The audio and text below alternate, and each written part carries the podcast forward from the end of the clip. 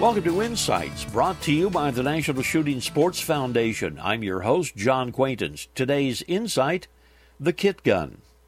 It used to be that just about every outdoorsman understood the term kit gun. It was almost always a revolver, either 22 rimfire, maybe 32, 38, even 357.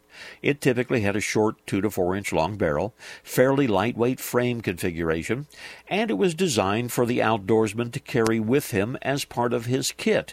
For an angler, maybe in the tackle box, for a shooter or hunter on his hip or in a pack.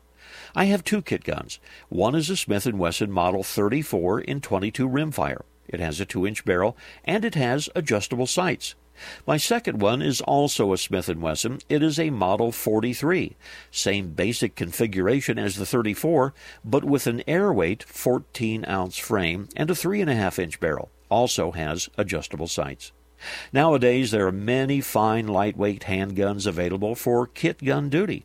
Not all are revolvers these days. The kit gun's concept is a handgun of small to medium caliber that one will always have at hand. A kit gun.